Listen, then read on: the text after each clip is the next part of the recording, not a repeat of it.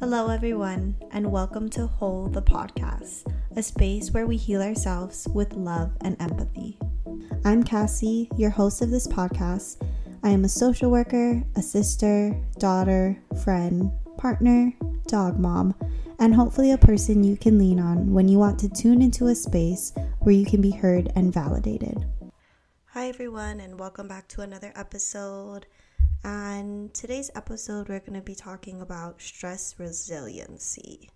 So, April is Stress Awareness Month. So, this month's podcast, I kind of wanted to tailor each episode about ways that we can cope with stress, um, things to think about when you're dealing with stress, so that when that stress starts to come to you, you know how to better handle it. So, today's is all about stress resiliency. And what is that? So, stress resiliency is exactly what it sounds like it's building up your, resilience, building up your ability to recognize a situation, um, to recognize the coping skills that you need to use within that situation, and utilizing those coping skills so that you can bounce back, so that you can get back to a more level um, equilibrium, right? So it's kind of building your tools, building your ability to recognize it, and building your ability to use these tools so that your bounce back is faster, so that your recovery is quicker, right? So if you think of kind of about yourself as like a rubber band in a stressful situation you are kind of pulled taut right? In a rubber band you're pulled taut. Uh, it's you can kind of feel that tension. You can feel you can feel the energy when you're pulling a rubber band apart right? And that is for example a stressful situation. And then when you let go of the rubber band it goes back to its truest form. It goes back to it bounces back. And that is the idea is when you're in a stressful situation learning what you need to do so that you can bounce back to your truest form. So i talked about different types of stress that you may encounter throughout your life right? Um, and i posted it on my instagram. So if you're not following me on my instagram it's at whole by cass and I posted three types of stress to just be more aware of so that you can recognize is the situation I'm in one of these types of stressors, right? And so the more that you can recognize the kind of stress it is and the kind the type of stress it is, then you can learn different tools that you need for each of those situations. So if you're not following me, I'll kind of go over it right now. Um, the first is anticipatory stress. So that's really stress about something that is going to happen in the future. So if you think about, you know, a big project coming up at work, a deadline, or you have a big test that's coming up, um, a big event, right? And it's something that you know the date of it, you know that it is coming in the near future, and that knowledge of it is causing you stress right? Um, the things that you might have to do to be prepared for that is causing you stress.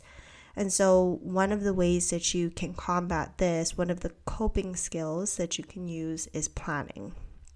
If you know you have a big event coming up, if you know that you have a deadline that you need to hit, it's making sure that you are planning so that you know what needs to be hit while you're on that path, while you're on that journey to that deadline, to that big event, so that you're not waiting. You're not waiting till the last minute to do all of these things, to get all these details done. And then that's usually what happens when you feel like you're so stressed out and you can't handle it is when you're waiting till the last minute. So, one of the ways that you can combat anticipatory stress is planning things out so that you know, okay, these are the things that I have to hit. These are the little milestones I have to hit so that when the big day comes, when the big deadline hits, it's not as stressful as it could be if I didn't do anything. The second type of stressor that I mentioned was on my Instagram again was situational. So situational is exactly what it sounds like is a stressful event um, in that moment right? So one of the examples that i that i talked about was when you're in traffic when you're kind of at like a standstill traffic or you're in like bumper to bumper traffic and that can be stressful for you because you are wanting to get to a certain destination you are wanting to go home and relax or whatever the case is but you're in this situational event that you kind of don't have control over, right? That you can't do anything to move the traffic up like faster.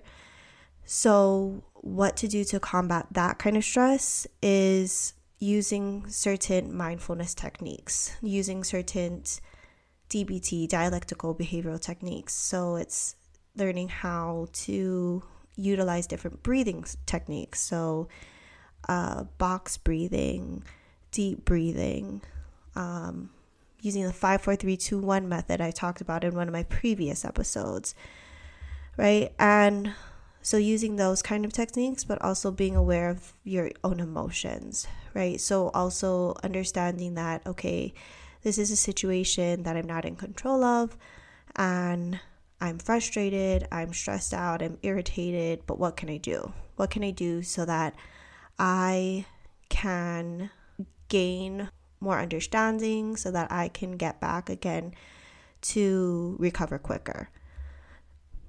And then the last one that I talked about um, or that I posted was chronic stress. And chronic stress is when you are consistently feeling stressed about a certain situation um, over time, right? So maybe it's consistent sh- stress about the relationship that you have with your sibling maybe you don't know how to have conversations with your sibling and you whenever you are wanting to interact or thinking about interacting with that sibling then you start to get stressed about it right? So if you're consistently feeling like this if it's something that you also know is going to continue to come up in your life and it's not really something that you can stray away or that you can just shut out of your life then this would be considered chronic stress. When you consistently think about it, something that kind of, uh, in a way, eats you up, right? And that you, whenever you think about it, you start to feel the stress. You start to feel the physical attributes of it. You start to have the mental anguish of it as well. So, ways that you can combat this type of stress is learning how to set certain limits and boundaries, right? If we're talking about a relationship that you have with a sibling, and that every time you interact with the sibling, it causes you stress or causes you anger, anxiety, then it's learning okay, what are the certain limits that you have for yourself so that you don't get to that point, right? What are the boundaries that you can set so that you're not pushing yourself to a point of stress. You're not pushing yourself to a point of being that uncomfortable, right? Um, another way to combat this is really seeking professional help, right? Or, or seeing a therapist and being able to kind of walk through these scenarios, walk through this situation that's causing you chronic stress, and then learning deeper certain techniques and skills that you can use to combat it. Which leads me to the three types of ways that you can build your stress resiliency. And so, first and foremost, is that support, right? So, within all of these stressors, situational, anticipatory, chronic, it's always good to have certain support, whether that's professional support, whether that is family support, friend support, right? Is having a network of people that you can lean on, that you know that you can go to uh, when a stressful situation happens, that you can go and talk to a certain person, vent to them, or whatnot, right? So, learning how to build your support system or continuing and continuing to keep in contact with your support system. The second type of way that you can build your stress resiliency is reframing your mind, right? So, in certain situations, uh, for example, like that situational stress, right? You're in bumper to bumper traffic and learning to reframe it in that, right? Is that yes, it's a stressful situation, but understanding that, okay, there's nothing that I can do about it in this moment. And so I'm going to listen to my favorite playlists. Reframing your mind and, and understanding that, okay, if you have a big project coming up, instead of, oh my gosh, this big deadline is coming up, I'm not prepared, reframing it to, okay, this big deadline is coming up. What are the steps that I need to do so that I can be prepared, so that I can put my best foot forward, so that I can feel confident that when the deadline hits, this is what I wanted to show forth for myself. And then last that what you can do to build your stress resiliency is recognizing the body symptoms of stress, recognizing mentally when you start to shift and start to have more negative self self-talk.